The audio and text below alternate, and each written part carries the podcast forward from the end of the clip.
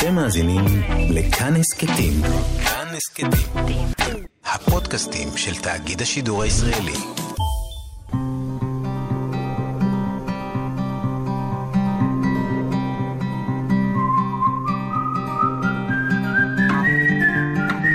אחת פלוס חמש. אורחים וספרים עם ענת שרון בלייס. לא גדלתי על סופרות נשים, זאת אומרת, בפירוש אה, אני לא יכולה להגיד את זה. ואני חושבת שכשנשים בדור שלי התחילו לכתוב, הם באו ממקום מחתרתי. הם באו ממקום של, אה, אה, כן, של זעם, שלא תמיד בא לידי ביטוי דווקא בנושאי הכתיבה, אלא באופן שבו הם כתבו, בפואטיקה שלהן, בניסיון שלהן לפרק את השפה, לערער עליה, לכתוב לא כמו שגברים כותבים, לכתוב כמו שנשים כותבות. עכשיו, איך נשים כותבות לא ידענו.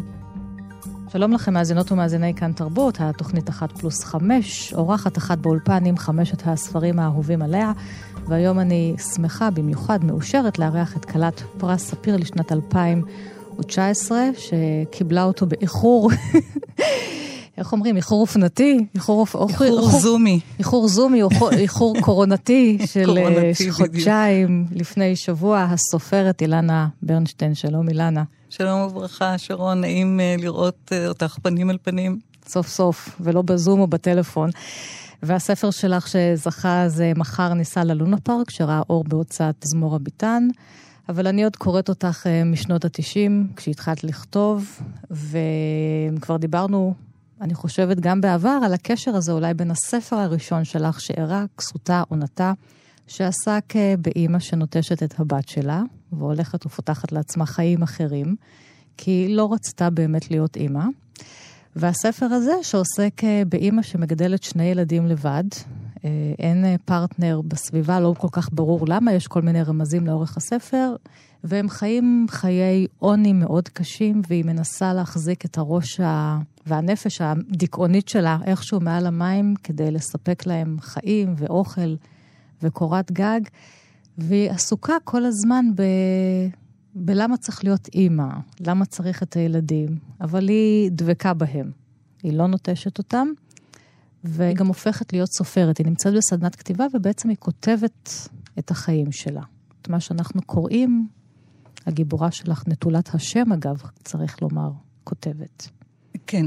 אה, אבל לפני כן אני רוצה להוסיף אה, דבר מה שעלה בדעתי ממש בימים האחרונים, ואולי בעקבות אה, הרמת כוסית שעשיתי לזכייה בפרס, שרק סוטה עונתה למעשה היה כבר בדפוס במהלך, בראשית מלחמת המפרץ. כן, 91. ב-91, והדפסתו נעצרה. ובסופו של דבר, כעבור שלושה חודשים בקירוב, הוחלט אה, כן להוציא אותו לאור. ואז ערכנו השקה בגלריה בוקרשוב ז"ל, ואנשים עדיין הגיעו עם מסכות תלויות על הכתף. והנה עכשיו, כאשר קיבלתי את פרס ספיר, כן. שזה ציון דרך, כן, כן נאמר, בקריירה הספרותית שלי, אז שוב אני מוצאת את עצמי עם מסכות. הפעם לא מסכות אב"ח, אלא מסכות קורונה. בדיוק. וואו, אילנה, זה... נכון. הקריירה שלך בין המסכות. לגמרי, אני חושבת שכל המשמעות של המסכה במובן הפרוידיאני, לדעתי, כן. פשוט אה, התרסקה פה, כי... ואת יודעת, זה ממש מעניין. המסכה זה אני בעצם. אבל זה מעניין מה שאת אומרת עכשיו, הסיפור הזה, כי את סופרת שמפרקת את המסכות, mm-hmm. את המשפחה, את הבורגנות, את כל מה שאנחנו עוטפים את עצמנו כדי ליצור לעצמנו איזושהי אשליה, איזושהי יציבות, את אומרת, אין, לא היה ולא יהיה. טוב, בנועזות, זה... בשפה נועזת. נכון, אבל קודם כל זה פרשנות. זה פרשנות, וכמובן שכל אחד ואחת מאיתנו אה, מפרשים, באים אל הספר, אל כל ספר, אה, עם, ה... עם תפיסת העולם שלנו, עם הרגישויות שלנו. אבל כן, אני חושבת, אה, לעתים מזומנות, כאשר מפנים לי שאלה מהסוג הזה, ויש לזה, יש לה כמה קרובות משפחה לשאלה, אז מדברים הרבה על אה, פרובוקציה ועל זעם. אה, אז הנטייה שלי, בגלל שאני בעצם בתוכי ילדה טובה, כלומר ילדה טובה בת 62, אבל עדיין ילדה טובה, אז אני, אני קודם כל הודפת את זה. ובשבועות האחרונים, אולי בגלל הסגר. בכל אופן, כש, בציפייה, בהמתנה הזאת לפרס, אה, חשבתי חשיבה יותר אה, עמוקה על, ה, על הספרים שלי, שגם, את יודעת, אני כותבת ומשאירה אותם אה, מאחור. ובאמת ראיתי ש... זיהיתי שם כמה דברים שהם אופייניים וחוזרים על עצמם, בין השאר הדברים האלה שאת ציינת כרגע, והגעתי למסקנה שאני לא אהדוף יותר אה, את השאלות האלה כשהן מופנות אליי, ומיד אנסה ל, אה, לצאת בכתב הגנה על הספרים שלי ולהגיד שהם בעצם ספרים נורא נחמדים ונעימים ושמתארים את החיים שלנו, אלא נכון, נכון, הכל נכון, וחשבתי על הסיבה, על הסיבה, מפני שבאופיי כאדם אני אישה מאוד... לא רוצה להעיד על עצמי, אבל לצורך אה, אה, אה, הטענה שנטען מיד, אני אישה נעימה, לא פרובוקטיבית, לא מגדלת את הילדים שלי, לא רצחתי את בעלי כפי שמופיע באחד הספרים. אז מאיפה זה בא? שאלתי את עצמי, מאיפה כל זה בא? זאת שאלה שאימי הייתה שואלת אותי, מה מסתובב לך שם בראש? אז אני חושבת שקודם כל, נשים בדור שלי אה, שהתחילו לכתוב, באו עם מידה לא מבוטלת של זעם לכתיבה. קודם כל מפני שכמובן יש את הדור של עמליה כהנא כרמון, כמו כל כן. הנשים שקדמו לנו. לא ו... היו הרבה. נכון, אני גדלתי על ספרות של גברים. גם, נכון. uh, גם ספרות מקור וגם ספרות, uh, ספרות מתורגמת. מתורגמת. כן. ובעצם אני למדתי נגיד, להיות אה, אישה, דרך, יותר דרך מדאם בוברי, ואני יודעת, מאנה קרנינה, או... או חנה גונן. כן, או חנה גונן. אה, וגם, נכון, גם וירג'יניה וולף במידה כן. מסוימת חדרה אה, אלינו כבר אז בגיל ההוא, ולכן התחילו חיפושים. וגם מעלה את הנושאים שבאמת להיות אימא או ללדת זה לא פסגת האושר, ולא, וגם לא הזהות היחידה שלך בחיים. גם להיות אישה כותבת, מה שחשוב לה פה, וליצור לעצמך את שולחן הכתיבה שלך. אה, ואת יודעת מה, את בדיוק, אה, אני אבקש ממך לקרוא קטע על הנושא הזה, ליצור לעצמך את שולחן הכתיבה שלך. אם לא את החדר משלך, לפחות את שולחן הכתיבה שלך. אה, עליי לומר שבמרוצת כן. השנים היו לי חדרי עבודה, אבל בשמונה שנים האחרונות אין לי חדר עבודה, שזה גם איזשהו דבר מאוד מעניין. וירג'יניה וולף. מנופפת לי מהמרומים. כן. אז היכן את כותבת? אה, אל... במקומי הטבעי, okay. אל שולחן המטבח. את יודעת שאני קראתי לא מעט גם uh, מאמרים על כתיבה של נשים שהתחילה במטבח, כולל כתיבה של נשים אפרו-אמריקאיות, שבאמת לא היה להן מקום, וזה פשוט מרתק. שול, אין, אין חדר משלך, יש שולחן מטבח משלי, ויש עליו רגע אחד צלחת אוכל, וברגע אחרי זה לא מעניין אותי כלום, אני יושבת וכותבת. כן, בדיוק כך. אוקיי, אני אקרא עכשיו uh, מתוך מחר ניסע ללונה פארק. האמנתי באמת ובתמים שאהיה סופרת. האמנתי לסופרת שלימדה אצלנו. זאת הייתה הפעם הראשונה מאז שנהפכתי לאימא, שהרגשתי שאני שווה משהו. הילדים שלי לא הצליחו לתת לי את ההרגשה הזאת. להפך, ברגעים שהייתי צריכה להוכיח את עצמי בתור אימא, ירדה עליי כיפת זכוכית. כיפת שלג, ובתוכה אני, ממוזערת, בבקתה קטנה ביער. אני יודעת שבתוך הבקתה יש לי חדר, ובו שולחן כתיבה ומכונת כתיבה. ציפורי היער טסות דרך החלונות הפתוחים, אביב ביער. אני חולצת את הנעליים בכניסה כדי לא ללכלך את הרצפה בבוץ, וחוזרת לשולחן הכתיבה שלי, אחרי שאספתי רשמים בטיול הבוקר.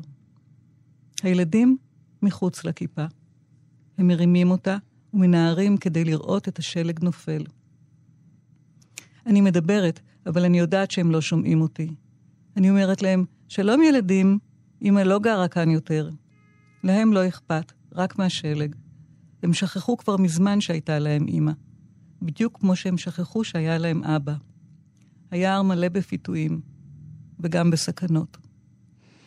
אז את גם כורכת את זה כאן עם כביכול אגדות הילדים. ומחר ניסע ללונה פארק. אז כך נפתח הספר, הילד רוצה לנסוע ללונה פארק, ואין כסף, אבל הוא מסתיים בזה שהם מגיעים ללונה פארק. כן. ולונה ו... פארק זה המקום, קרנבלי, שאפשר לפרק שם את החברה. הקרנבל בכתיני, כאילו? כן, כן, לפרק את החברה, את מה כן. נכון, לא נכון. בלונה פארק כמובן, זה משאת נפשו של כל ילד היא להגיע ללונה פארק, שם אפשר אה, לעשות כל מה שרוצים, לברוח מהמציאות לרגע, לדמיין כל מיני דברים. והוא מסתיים בזה שהיא מתרחקת מהם כי היא הולכת לקנות להם גלידה. אגב, גם הגלידה המובטחת במקביל ללונה פארק. נכון. אז בעצם אה, מדובר, כפי שתיארת קודם, באימא אה, אה, לשני ילדים קטנים, שהיא בעצמה ילדה, ילדה בגיל 18, יש לה, כעת היא בת 24, ויש לה ילד בן 5 וילדה בת 6. קרה איזשהו אסון, שהוא המקודם של כן. הספר, הוא לא נמצא הוא לא בתוך לא נמצא הסיפור. בספר. וגם כנראה קרה משהו אחרי, זאת אומרת, במובן הזה לא המצאתי כמובן שום דבר. ישנו הספר היפה של אדוארד סעיד על פתיחות וסיומים בספרות. ובלונה פארק, אם את זוכרת, אה, זה מתחיל בו"ב החיבור. אה, וכשחזרנו כן. הביתה כדי באמת אה, ללמד את הקוראת, שזה... כאילו, שזה קרוע מתוך איזושהי מציאות. בדיוק. אנחנו ו... מתחילים כן, באמצע. בדיוק, מתחילים באמצע של הסיפור, אין כאן איזושהי פתיחה פילוסופית או איזושהי אה, פתיחה אה, שהיא חד פעמית, אלא אנחנו בתוך איזשהו רצף. ואת הרצף הזה קוטע בעל הבית, אה, שבא לגבות... אה, את שכר הדירה. את, את אה, שכר הדירה, ואין לה מאיפה לשלם, מאין לשלם את הכסף הזה.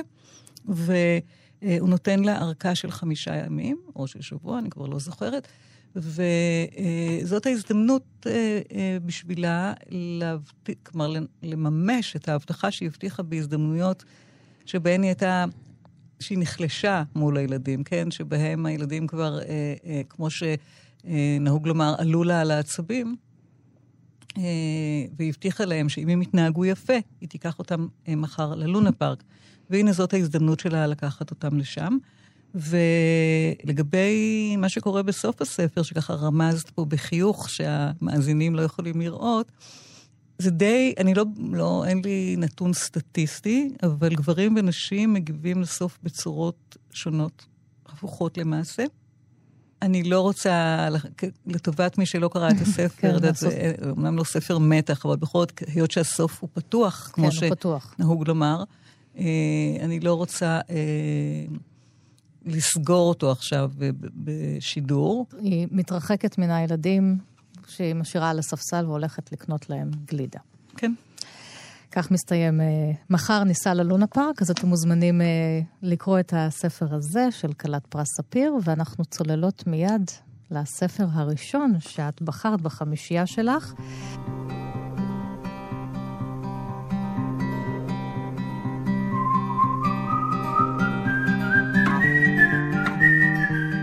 ואנחנו מתחילות עם האחת מ...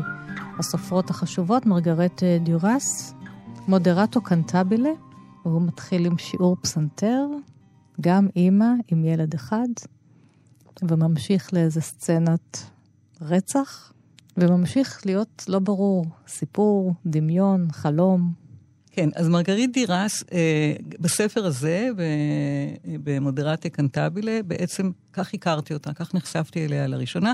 אני חושבת שכל קוראי העברית נחשפו אליה לראשונה בספר הזה, ולא במקרה, מפני שזאת נקודת מפנה בכתיבה שלה.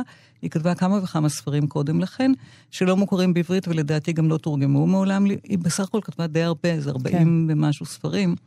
יש גם תסריטים, אה, כמובן. אבל הסיפור הזה מתחיל ברצח של האישה. כן. אה, רצח של האישה בבר, ובעצם אותו, אותה אה, אה, מדאם דיברה, שבה מביאה את הילד שלה לשיעור פסנתר, הם שומעים קודם כל את, כן, את הזעקה הזעקה, כן, הנוראה כן. הזאת, ושזאת בעצם, אני, אני שומעת אותה כז, כזעקה הנשית. כן. כן, באשר היא, לאו דווקא הזעקה של רצח. והיא באמת שומעת אותה ויורדת למטה, ושם היא פוגשת את אותו גבר שכנראה כבר ביקר בביתם. יש ביניהם, בעלה הוא בעל... אה, והוא עובד שלו. זאת אומרת, יש ביניהם פער מעמדי. עמדות, כן. וגם, כמובן, היא אישה נשואה, אה, כמובן אישה נואפת בזמן שבו הספר הזה נכתב, והיא איכשהו נשאבת אה, גם אל, ה, אל סיפור הרצח הזה, וגם אל הגבר הזה, ויחד הם מנסים לפענח מה קרה.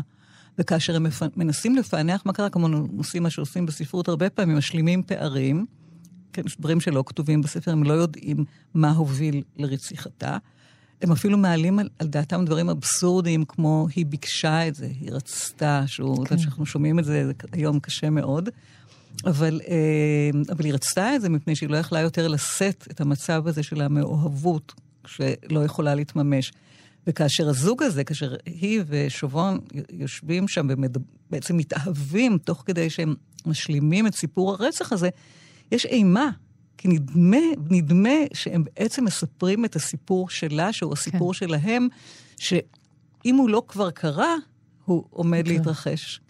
ואני חושבת שזה משהו... פשוט מדהים, מבחינה ספרותית, היא עשתה פה מהלך... כאילו שהסיפור שלה משחזר את הסיפור של אותו זוג, ואז כבר לא ברור. בוא, לי לא ברור, ברור שהיא, uh... שהיא לא תחיה אחרי הספר. שהיא לא תחיה, לך זה ברור ש... שזאת היא. כן. אז בואי תקראי קטע קצר. כיוון שהבין כי היא רוצה כל כך שהוא יבצע זאת, כלומר, הנרצחת רצתה כל כך, כך הם מספרים לעצמם, שהגבר ירצח אותה, הייתי רוצה שתאמר לי למה לא עשה זאת למשל קצת יותר מאוחר, או קצת יותר מוקדם. אני יודע דברים מעטים מאוד, אבל אני חושב שלא היה מסוגל להגיע לידי העדפה. הוא לא ידע כנראה להחליט האם הוא רוצה אותה בה במידה חיה או מתה. הוא הצליח להגיע כנראה מאוחר מאוד לכך שהוא מעדיף אותה בשבילו מתה. אני לא יודע כלום. אנדי ברי התקפלה בתוך עצמה, פניה מורדות בהתחסדות, אבל חברות. הייתה לה תקווה רבה שיגיע לכך. נראה לי שתקוותו שלו להגיע לכך הייתה שווה לשלה. אני לא יודע כלום. שווה באמת? שווה, שתקי. עכשיו, כאשר הוא משתיק אותה, בעיניי, זה המקום שבו כבר כקוראת יכולה לדעת שמתחילים פה יחסים שהם... אה, אלימים. אלימים. הסתיימו, והסתיימו כי... במעשה אלים. בדיוק, סיפור של רצח ידוע מראש.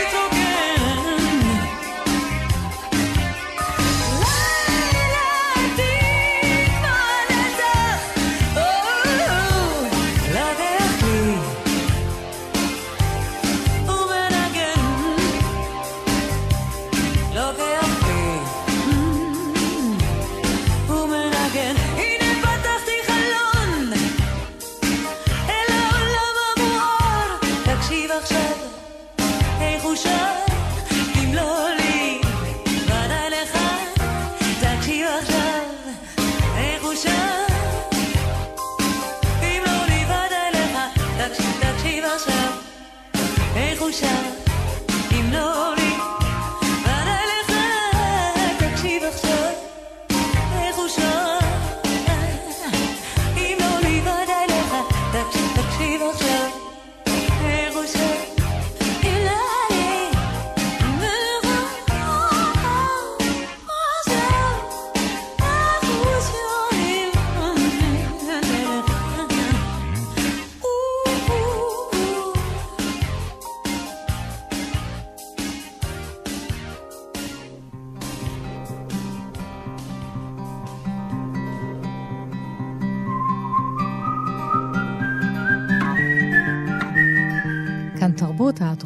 פלוס חמש, ואיתי אורחת באולפן עם חמשת הספרים האהובים עליה, והיום זאת הסופרת אילנה ברנשטיין, כלת פרס ספיר לשנת 2019, ואנחנו עם הספר השני.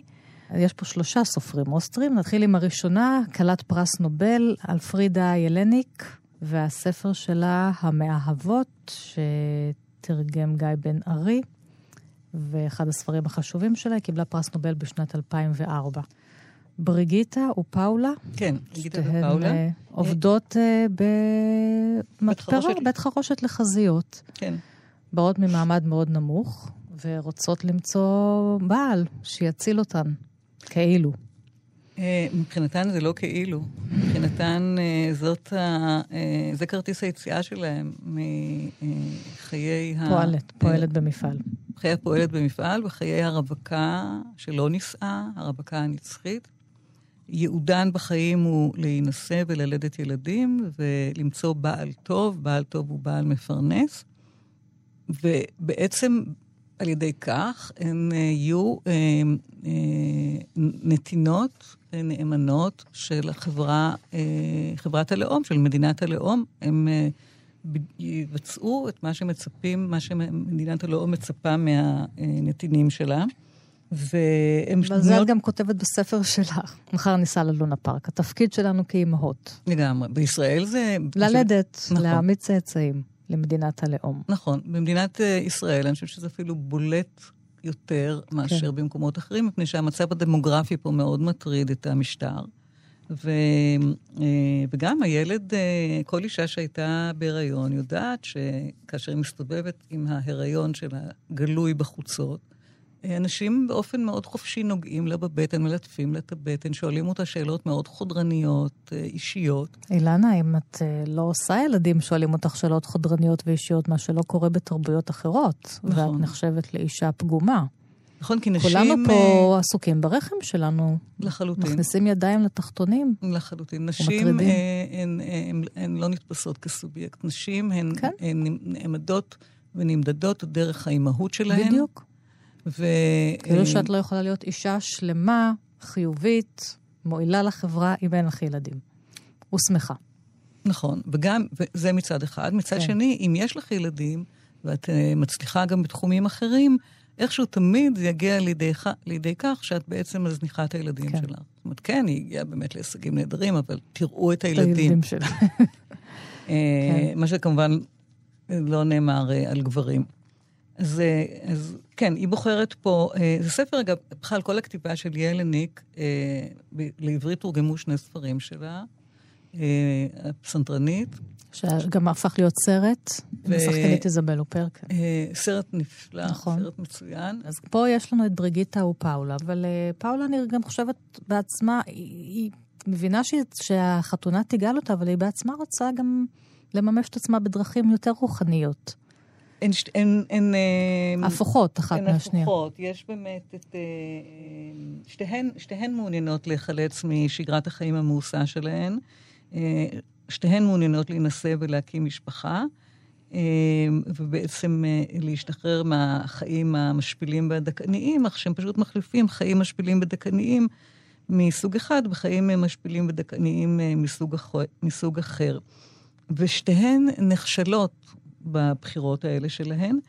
אני רוצה לדבר דווקא פה על הפואטיקה של, של המאהבות, כן. ובכלל של אלפרדה ילינק. ואני חושבת שהפואטיקה שלה לא מובנת, ולכן היא גם מעוררת התנגדות כזאת. היא נתפסת כסופרת פרובוקטיבית, כסופרת ש... כאילו, ש...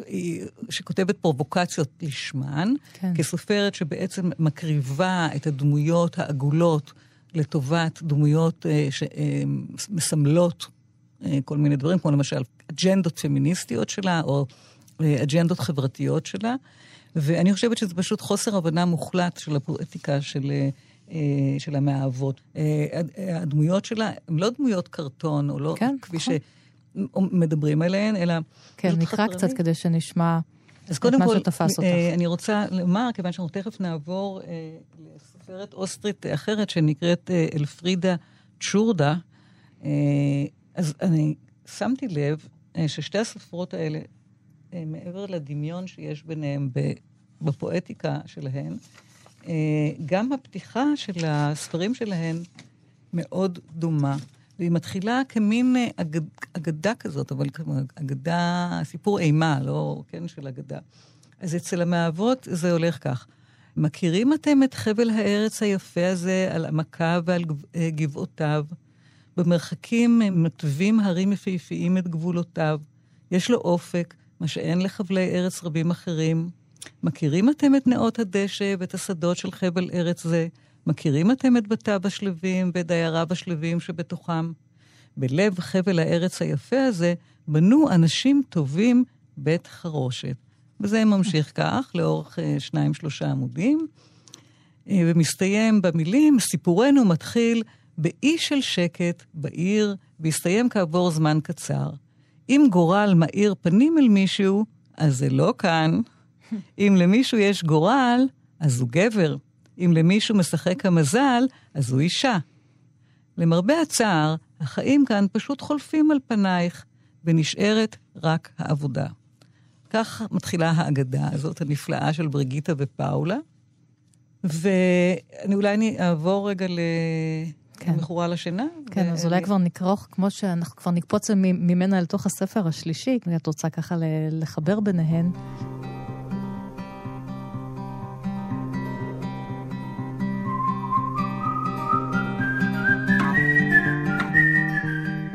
לפרידה צ'ורדה, גם סופרת אוסטרית, והספר הזה נקרא המכורה לשינה, אברהם כרמל תרגם אותו, ראה אור אה, בספריית הפועלים. כן, יש פה אה, סיפור אהבה, אה, כאילו משולש רומנטי. כן. שכמובן אין בו, אין בו אהבה ואין בו, מדובר על שלוש, אה, באמת שלוש נש, נשמות טועות, הייתי קוראת להן, שלוש דמויות אה, שרוטות, כמו שנהוג לומר, אה, כל אחת מסיבותיה היא, אני תכף אדבר על זה, אני רק רוצה שנייה שנישאר עוד עם המוזיקה הזאת של הפתיחה של המאהבות. אז גם כאן הספר מתחיל במין משהו שהוא קודם לפרקים אה, הסדורים של הספר. אה, הרחק מעל העיר מתקמר רקיע. בכחול זוהר מתעמרים כמה גיבובי עננים לבנים בוהקים. עצי ארמון פורחים, וניחוח לילך נודף פה ושם מגינות הבתים. עוד חורף חלף, גם החורף הפנימי של מגדלנה. מגדלנה עומדת לפני הסכר, היא מאושרת. ערב מתדמדם, רקיע מלבין, מלבין בלי מצרים בטרם ישקע באפלה קטיפתית, יטבע היא המילה העולה בראשה של מגדלנה. שעוד תזכה בחייה באושר כזה, עולה בהרבה יותר על ציפיותיה. עמידתה כאן ליד המים האחורים של הנהר, הינה תוצאה של שלשלת מקרים מוצלחת, שיא של קבוצות מזל. להבדיל מ, אה, מהמאהבות... מילניק, כן, מהכתיבה של ינניק. אה, אז כאן יש גם איזשהו אה, פרולוג כזה, שגם הוא חוץ, מחוץ לסיפור, שגם הוא מתאר איזה מין אה, משהו פסטורלי, אבל האימה נמצאת כבר כמעט בכל פסקה, בשעה שאצל אה, אלפרידה ילינק היא מופיעה אה, רק בסוף הקטע הזה. אז מגדלנה, שהיא הדמות כאן, אחותן של אה, פאולה בבריגיטה, אה, מצבה קשה יותר. אה, היא אישה שבעברה, בילדותה, עברה... אה, אונס, התעללות מינית. על ידי אה, הבן זוג של... מישהו שיקרא לו דוד, אבל כן. הוא היה למעשה הבן זוג של אימא שלה. והיא מאוד אוהבת, היא עקרת בית מכוננת, והיא באמת, יש תבשילים נפלאים אה, אה, לאורך אה, כל הספר, ואין דבר שהיא אוהבת יותר מהסכין, סכין החיתוך, סכין השף שלה. עכשיו, כן, אקדח במערכה הראשונה במקרה הזה הוא הסכין, והוא כמובן יופיע גם במערכה האחרונה. אז זה הולך כך, אה, אין לך דבר או אין לך דבר שמגדלנה אוהבת כמו עבודות החיתוך. שום דבר אינו עומד בפני סכינה החד. גזרים הופכים למקלות דקים או למניפות דמויות מסרק. תפוחי אדמה לכדורים מושלמים או לקוביות שוות צלעות. עגבניות וצנוניות הופכות לשושנות מים. פרוסות מלפפונים לקונכיות. מגדלנה הגיעה לדרגת רב אומן. מסבירים לנו את זה היטב כמה וכמה פעמים לאורך הספר.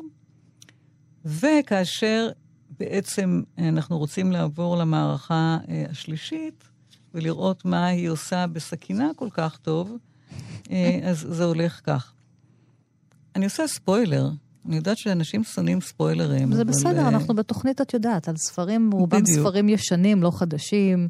כן, אז אנחנו, הסכין הזה... מותר לנו, דווקא בשעה הזאת מותר. אז יש, יש אה, אולי להקדים ולומר שהיא אה, נישאת לאדם בשם יעקב, שבעצם הוא גם, יש לו איזושהי ילדות עכורה, וגם לאט לאט הוא מקבל אותה כמובן מאליו. זאת אומרת, כל דבר, כל מחווה שהיא עושה לו, שבעצם מעניקה לו שירותים אה, אינסוף, והכל גם בחן הזה, כן, הכל, את ראית איך היא ככה אה, חותכת כל דבר והופכת אותו בעצם לפסלים כאלה אה, שאוכלים אותם.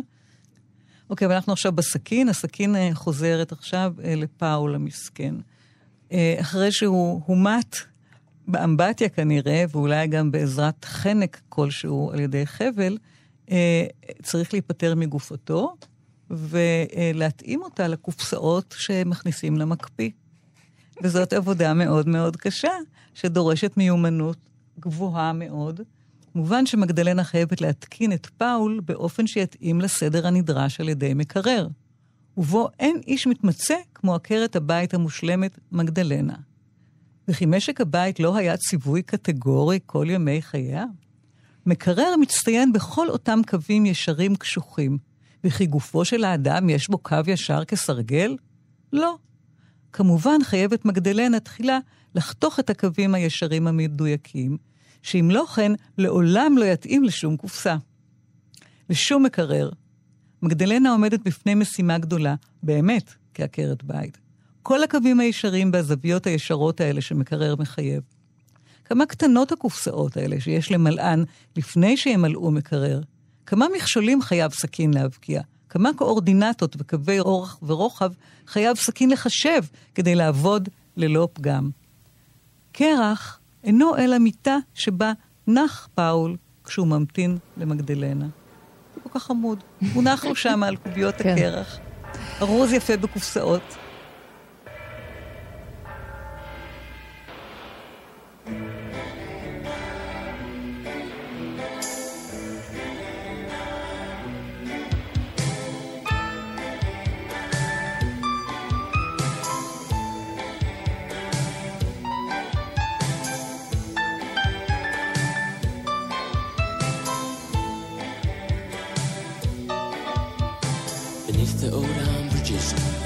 Victorian parks, and all the frightened people running home before dark. Past the Saturday morning cinema, glass crumbling to the ground, and a piss stinking shopping centre in a new side of town. I've come to smell the seasons change and watch the city as the sun goes down again. Here comes another winter of long shadows and highs.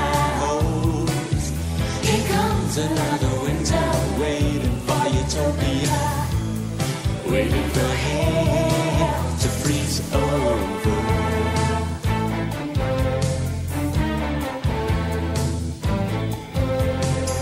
This is the land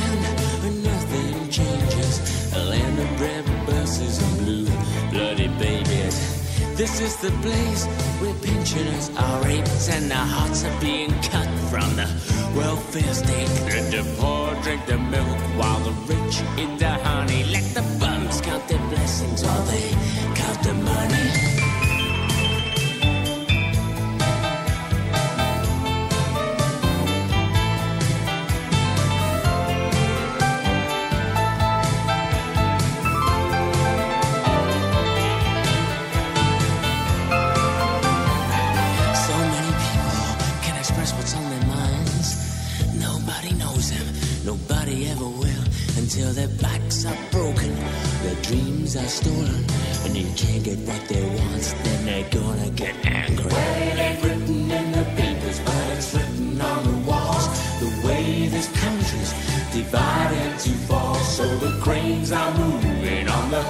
sky.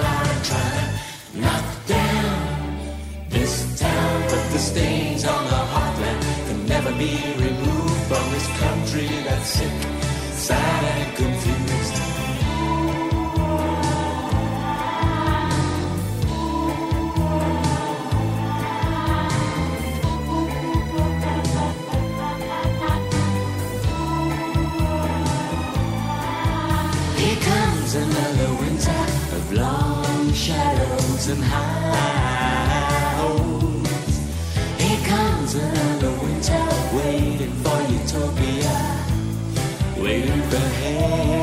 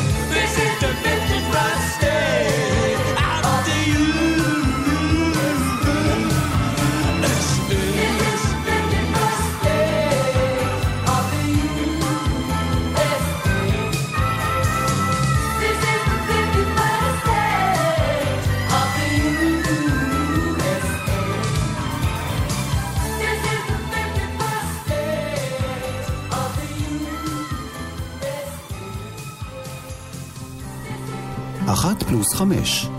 אורחים וספרים עם ענת שרון בלייס. כאן תרבות, התוכנית אחת פלוס חמש, ואיתי אורחת באולפן עם חמשת הספרים האהובים עליה, והיום זאת הסופרת אילנה ברנשטיין, כלת פרס ספיר.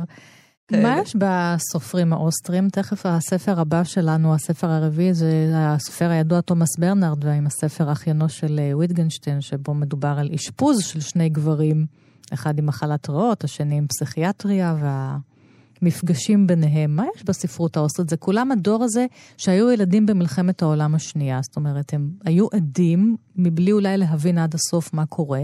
אלפרדה ילינק ואלפרידה צ'ורדה אה, נולדו בשנת 46, נדמה לי זאת אומרת, ששתיהן... מיד אחרי המלחמה. מיד אחרי המלחמה. כמובן שהמלחמה נוכחת, גם כן. אביה של ילניק הוא יהודי, ו... אז מה זה הספרות האוסטרית הזאת שמושכת אותך, ו- וזה ניכר בצלות סופרים, שזה נכון, גם קשה כן. לאוסטרים בעצמם לקבל את הספרות הזאת. נכון. אה, אגב, לא רק שלאוסטרים קשה לקבל אותם, גם להם קשה לקבל את האוסטרים. גם אה, נכון, אה, תומאס. ברנרד וגם אה, אה, ילניק. כן. אה, ממש אסור, לי- אסור לפרסם את הספרים שלהם. נכון. והיא, אגב, כל כמה שנים מטילה איסור, בעיקר על המחזות שלה, ואיכשהו כן. עוקפים את זה. אני הייתי בווינה לפני אה, שנה וחצי, וכמובן שהלכתי בעקבותיו של אה, ברנרד, היו לו שם שני בתי קפה אהובים. אה, בדיוק נערך שם איזשהו פסטיבל אה, לכבודו, יש שם יחסי שנאה, אהבה בין, אה, בין האוסטרים לבין היוצרים האלה. אני חושבת שהטענות שיש להם, כמובן, לה יש גם את הטענה הנשית, אבל לברנרד כן. יש בעיקר את, הטענות נגד הלאומיות, שלא לומר כן. הלאומנות האוסטרית, כן. נגד הדתיות שלהם. הם חברה עדיין מאוד דתית, אה, שמונחית על ידי הדת, וחברה מאוד לאומית, כמעט לאומנית, והוא בעצם טוען שהם עדיין נאצים. גם אה, ילניק טוענת את זה במידה רבה, אבל היא גם מתייחסת, היא נכנסת כבר לתוך הבית וכותבת יותר, אה, הוא מתייחס לנושאים שהם יותר רחבים, נגיד פוליטיים רחבים, בשעה שהיא מתייחסת לפוליטיקה בבית. של, של הבית. של הבית, שתיהן של מתייחסות, המרחב כן. הפרטי, כאילו, ושל כן. והפול- של חיי הנישואים כמובן, והשעבודים האלה. שתיהן מתייחסות לזה, וברנרד מתייחס לאיזשהו מרחב חברתי יותר, גם דרך אומנות ומוזיקה, שהם הרבה פעמים הגיבורים שלו. נכון, שם גם הוא רואה את הפער בין, כן. בין ה, נגיד, העוצמה והגדולה של, אה, של האומנות. של האומנות, ש, שאוסטריה הצליחה באמת להצמיח מתוכה, כמו גם גרמניה כמובן, לעומת אה, אה, מה שקורה בתוך הבתים האלה, מה שקורה, מי האנשים האלה שמקשיבים למוזיקה הזאת? מי האנשים האלה שהולכים לבורג תיאטר? מי האנשים האלו ש... ש אה, אה, צורכים את האומנות הנפלאה הזאת. ואין לי תשובה להגיד לך, אני חושבת שהבחירה שלי בשלושתם היא בראש ובראשונה, קודם כל נושאים קרובים לליבי כן. מאוד. אה, אני חושבת שזה מה שספרות, כלומר, אני לא אוהבת להגיד את זה, אבל לפחות אני אגיד את זה בצורה אולי יותר, אני ככה אגיד משהו ואסוג ממנו, אבל אה, אני חושבת שזה מה שספרות צריכה לעשות, לתאר לנו את הדברים מזווית שאנחנו אה, לא רוצים אולי להסתכל כן. עליה, או אפילו להציג לנו זווית שלא חשבנו עליה אולי, והם עושים את זה שלושתם בצורה נפלאה. וגם, ואני חושבת שזה כמעט חלק בלתי נפרד, הם המציאו לעצמם שפה. האופן שבו הם מניחים את הסיפור הזה ובונים את הסיפור הזה, כן. שם, שם אני נשארת אה, אה, חסרת נשימה. אז בואו נדבר קצת על אחיינו של ויטגנשטיין, תומאס ברנרד, ספר שראה אור בסדרת פרוזה אחרת של עם עובד, נכון. תרגום של אה, נילי מירסקי, וכאמור יש פה פגישה. אה, זאת אומרת, זה ספר אוטוביוגרפי, הוא מבוסס על מקרה אמיתי, שתומאס ברנרד פוגש את אה, אותו פאול ויטגנשטיין, שהוא קרוב משפחה של לוד ויטגנשטיין, הפילוסוף, באיזשהו בית חולים, ונכנסים פה לנפש, דרך כן. הפסיכיאטריה ודרך המוזיקה ודרך האומנות, כמובן עם הלשון המושחזת של ברנרד. כן, המושחזת. וה... שלא מרגיש שהוא, איך הוא כותב פה באיזשהו מקום אחד בספר, האמת היא שרק בשבתי במכונית בין המקום שעזבתי כרגע ובין המקום שאני נוסע אליו, רק אז אני מאושר. כשאני מגיע למחוז חפצי אין אומלל ממני. אחת היא לאן אני מגיע. אני מגיע אומלל. אני נמנה עם האנשים שאינם סובלים בעצם שום מקום על פני האדמה והם מאושרים רק בין המקומות. בין המקום שעזבו למקום שהם נוסעים אליו. אין מקום. אין להם מקום. אין להם מקום. הם, הם במין לימבו כזה בין לבין, וזה מעניין. אני אה, אה, אה, סימנתי לי פה קטע להקריא, שגם הוא עוסק בזה בדיוק. לא כן. אותו קטע, קטע בלי אחר. ש, בלי שתכננו. בלי שתכננו, מפני שזה באמת במהות, אני חושבת, במהות הכתיבה של ברנרד, לא רק בספר הזה. ואני אה, בחרתי בספר הזה, מפני ששוב, זה הספר הראשון שהכרתי של ברנרד, כן. והוא גם הראשון שתורגם לעברית נכון. למיטב ידיעתי. הוא כבר תורגם ב-82, ואני חושבת שאחר כך, בפעם השנייה שנחשפתי אליו היה במעורר, בגיליון... אה, גיליון... בכתב העת של כתב העת המעורר. מעורר, נכון, אה, עליו השלום. של ארז שווייצר ודביר אינטרטור, וכמובן, הספרים הטובים ביותר, לא הטובים, הספרים שאני אוהבת במיוחד, יצאו בהוצאת בבל. התובע, נכון. ספר יוצא מן הכלל, וגם כמובן הטרילוגיה של האומנויות. כן. אה, התובע זה הראשון, שמתעסק במוזיקה, אה, מייסטר עם דוגולים, שמתעסק באומנות פלסטית, וחוטבי עצים, שמתעסק בתיאטרון. נכון. ואני אקרא באמת אה, קטע שדומה במידה רבה למה שאת קראת. וכך, כל השנים שנמשכה הידידות שלי עם פאול, הקפדתי לסגל לי קצב ידוע, חיוני מבחינתי, של חילופים בין העיר לכפר. ויש בדעתי להוסיף ולהקפיד על הקצב הזה עד יומי האחרון, לפחות כל שבועיים לנסוע לווינה, לפחות כל שבועיים לנסוע לכפר. שכן ממש כשם שהראש ממהר להתמלא בווינה, כך הוא ממהר להתרוקן בכפר. ולמען האמת, הוא ממהר להתרוקן בכפר יותר משהוא ממהר להתמלא בעיר. כי בכל מקרה, הכפר הוא אכזרי כלפי הראש וצרכיו, הרבה יותר מכפי שהעיר, כלומר המטרופולין, יכולה להיות בכלל. איש הרוח, כפר לוקח ממנו הכל ולא נותן לו כמעט כלום, בעוד שהעיר הגדולה נותנת לו בלי הרף, צריך רק לראות זאת וכמובן להרגיש, אבל רק מתי מעט רואים זאת, ועוד פחות מזה מרגישים, וכך נמשכים להם הבריות מתוך איזו סנטימנטליות מאוסה אל הכפר, שם הם מתדלדלים מהר מאוד מבחינה רוחנית, מתרוקנים לחלוטין בעצם, בסופם כליה גמורה. יושבת פה עכבר העיר, אילנה, ועכברית הכפר, ענת, וחושבת על כן, על מה אה, שאת קוראת. אז טוב, כמובן, אה, זה, אני לא חושבת שזאת משנה סדורה כן. במקרה הזה, אבל הספר הזה, שהוא באיזשהו אופן אה, אולי אה, באמת מציג את ויטקנשטיין, כפי שאנחנו מכירים אותו גם מהספרים שבאו אחר כך, הוא מעודן יותר מבחינות רבות, וגם אולי מפני שהוא באמת, יש בו אלמנטים אוטוביוגרפיים מובהקים.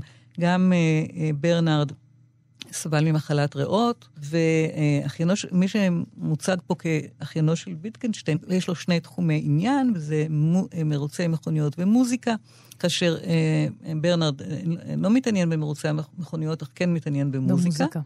והם שניהם מאושפזים באותו אה, בית חולים, כפי שאמרת, אחד במחלקה הפסיכיאטרית ואחד במחלקת ריאות, ובאמצעות ידידה משותפת הם בכלל מגלים שהם מאושפזים אה, אה, בו זמנית באותו מקום. ובעצם כל הספר זה איזשהו ניסיון של ברנרד להגיע אל ויטקנשטיין, והוא מצליח פעם אחת להגיע דרך פרצה בגדר. ומתוארת כאן מערכת היחסים שלו, אה, שניהם אנשים נרגנים, מיזנטרופים, זאת אומרת, זה הבסיס כן. המשותף לחברות שלהם ולאהבה והערכה שהם רוכשים זה לזה.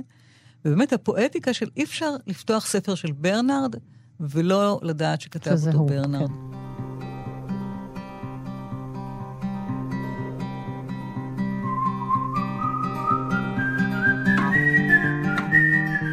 ועכשיו לסיום, מהספר האחרון, למעלה שקט, חרברנד בקר, סופר הולנדי, ראה אור אה, ב- בספריית הפועלים, בתרגום של רחל אה, ליברמן. גם פה אנחנו אגב הולכים לכפר, לכפר, אה, לחווה משפחתית אה, בהולנד, ולגבר בשנות החמישים לחייו, שאיבד את אחיו התאום ואיבד את אמו, והוא בעצם נשאר עם אביו בחווה, ואביו גם כבר הולך ומזדקן, אז הוא משכן אותו שם באיזה חדר בעליית הגג, הוא בעצם הוא קובר ממשיך. אותו בעודו בחיים. והוא צריך להמשיך לנהל את החווה. כן. אה, מה שקרה לדמות המספר, קודם כל הספר הזה, אני מוכרחה את הפתיחה, כי זאת אחת מהפתיחות היפות. אה, בעצם אפשר לקרוא רק את המשפט הראשון, הוא כבר פתיחה, אבל אני אקרא אולי עוד איזה שניים או שלושה. המשפט הראשון הוא הולך כך: העברתי את אבא לקומה העליונה. זהו, זה אומר הכל. תחילה הושבתי אותו על כיסא, ולאחר מכן פירקתי את המיטה. הוא נשאר שמוט על הכיסא כמו עגל שזה עתה נולד, עוד בטרם נקטע אותו לשון אמו. ראשו מיטלטל כה וכה, עיניו לא נאחזות בשום מקום. אה, כאשר אביו שואל מה, מה אתה עושה, אז הוא אומר לו, אתה עובר דירה. כאשר הוא, אביו אה, מתקומם, הוא אומר לו, לא. וזהו. כן. עכשיו, מה, למה בעצם האלימות הזאת, שבה הוא נוקט כלפי אביו? והוא עובר לגור בחדר שינה של הוריו. כן. אה, מעלה אותו קודם- לחדר ילדים ויורד לחיות בחדר שינה של הוריו, היפוך תפקידים. כן, הוא תופס פשוט משתלט כן. על הבית. עכשיו, אמו מתה כבר מזמן, הוא עצמו הוא אח תאום, אחיו נהרג בתאונת דרכים, אה, בשעה שהוא היה אה, סטודנט באוניברסיטה באמסטרדם. שהיו לו אה, שאיפות לצאת מן החווה. הוא רצה לצאת מן החווה, הוא בפירוש לא היה לו שום חלומות על להיות עיקר. זה משק חי, יש להם משק חי, שהם מגדלים כבשים, כבשים זה בכלל במרכז הרומן הזה. ובעצם, אחרי שאחיו נהרג, הוא לא, גם נאלץ לתפוס את מקומו של אחיו, שכן בחר להישאר בכפר ולנהל את כן. החווה. ובעצם, הוא אדם שחייו נגזלו ממנו. עכשיו, אביו שנא את הסנוביזם העירוני הזה של האינטלקטואל הצעיר, אה, בוגר האוניברסיטה, תלמיד הסטודנט באוניברסיטה. וככה מאוד נהנה להשפיט אותו ולהזכיר לו את זה כל הזמן. הוא היה אב לא סימפטי, כפי שאנחנו מכירים אותו מהספרות ומהחיים. אה, והוא בעצם אה, גומל לו עכשיו אה, בעליית הגג הזאת. והספר הזה הוא פשוט נע גם בין ה... פרד... כאילו בין פרדוקס לאירוניה, לכאב גדול. שהמשפחה היא משהו שאיכשהו כל הזמן בסוף כולא אותך בחזרה. הוא רוצה לברוח אל העיר הגדולה, אל אמסטרדם ואל הרוח, והחובות המשפחתיים מחזירים אותו בחזרה. אל האדמה. כן, והוא עושה את זה במסירות, זאת אומרת, הבעלי חיים משגשגים הוא עושה את זה בחווה הזאת. במסירות, אבל הוא גם מתעוות תוך כדי, אישיותו מתעוותת תוך כדי זה. אין לו כלום, הוא לא נישא, הוא לא כן. מקים משפחה, הוא לא יולד, אה, לא נולדים לו ילדים. אה, הדבר הכי קרוב לילד שיש לו זה הבן של מי שהייתה בת הזוג של אחיו, שנישאה כן. לגבר אחר, אבל אה, קראה לשמה בשמו של אחיו. אה, הנק, נדמה לי, שמו של אחיו. אה, והיא מגיעה יום אחד אה, ומבקשת ממנו, כיוון שהוא ילד מתבגר שעושה המון בעיות, היא מבקשת ממנו אה, שהוא יב... שייתן לו לעבוד בחווה. בדיוק. וככה הוא יוכל להבריא, ואולי הוא יוכל לחנך אותו באיזשהו אופן. אז זה בעצם הדבר הכי קרוב שהוא מכיר בכל הקשור אז מה הוא אומר לנו להורים על וילדים. משפחות, הסופר הזה? סליחה? מה הוא אומר לנו על משפחות, הסופר הזה? הוא מוצג פה יותר כ- כקורבן, כילד, על אף לא אדם מבוגר, אבל הוא ילד שבעצם ההורים כן. אה, ח- חמסו את חייו. על, באמת על הקשר, אני יודעת, הלא ניתן אולי לה- להתרה בין הורה לילד. כלומר, בסופו של דבר הוא יכול היה להגיד, אני לא רוצה, תסתדרו, תביאו פועלים. אני לא מוכרח לעבוד פה, אני לא רוצה לעבוד פה. אבל הוא בא. איזשהו צו פנימי מדריך אותו לחזור לבית הוריו. כנראה שהמשפחה, אני יודעת, דם סמיך ממים. אחרי שפירקנו אותה פה לגורמים. תודה רבה לך, הסופרת אילנה ברנשטיין, כלת פרס ספיר, עם הספר שלך, מחר ניסע ללונה פארק, ואהבות הספרותיות שלך. אני ענת שרון בלייס, כל התוכניות שלי, אחת פלוס חמש זמינות לכם באפליקציה של כאן תאגיד השידור ובאינטרנט, ועוד פרטים על התוכניות בדף הפייסבוק שלי. תודה לכם, להתראות. תודה, ענת, היה מאוד נעים להתארח פה. בשמחה, גדולה ושלמה. תודה.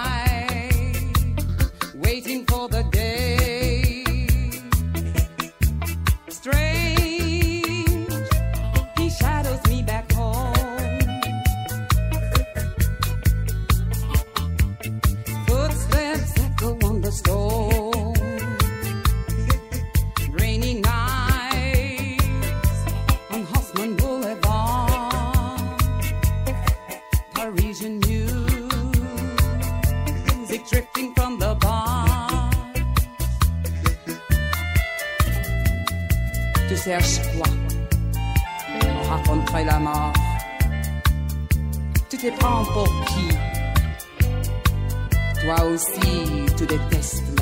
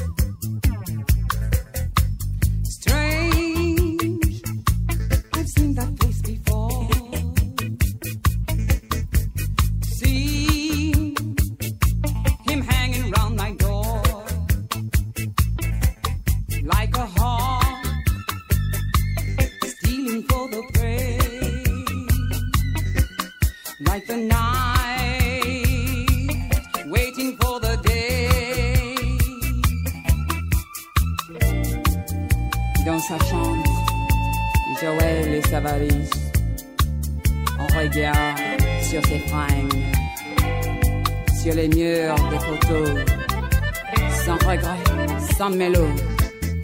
La porte est claquée. Jorel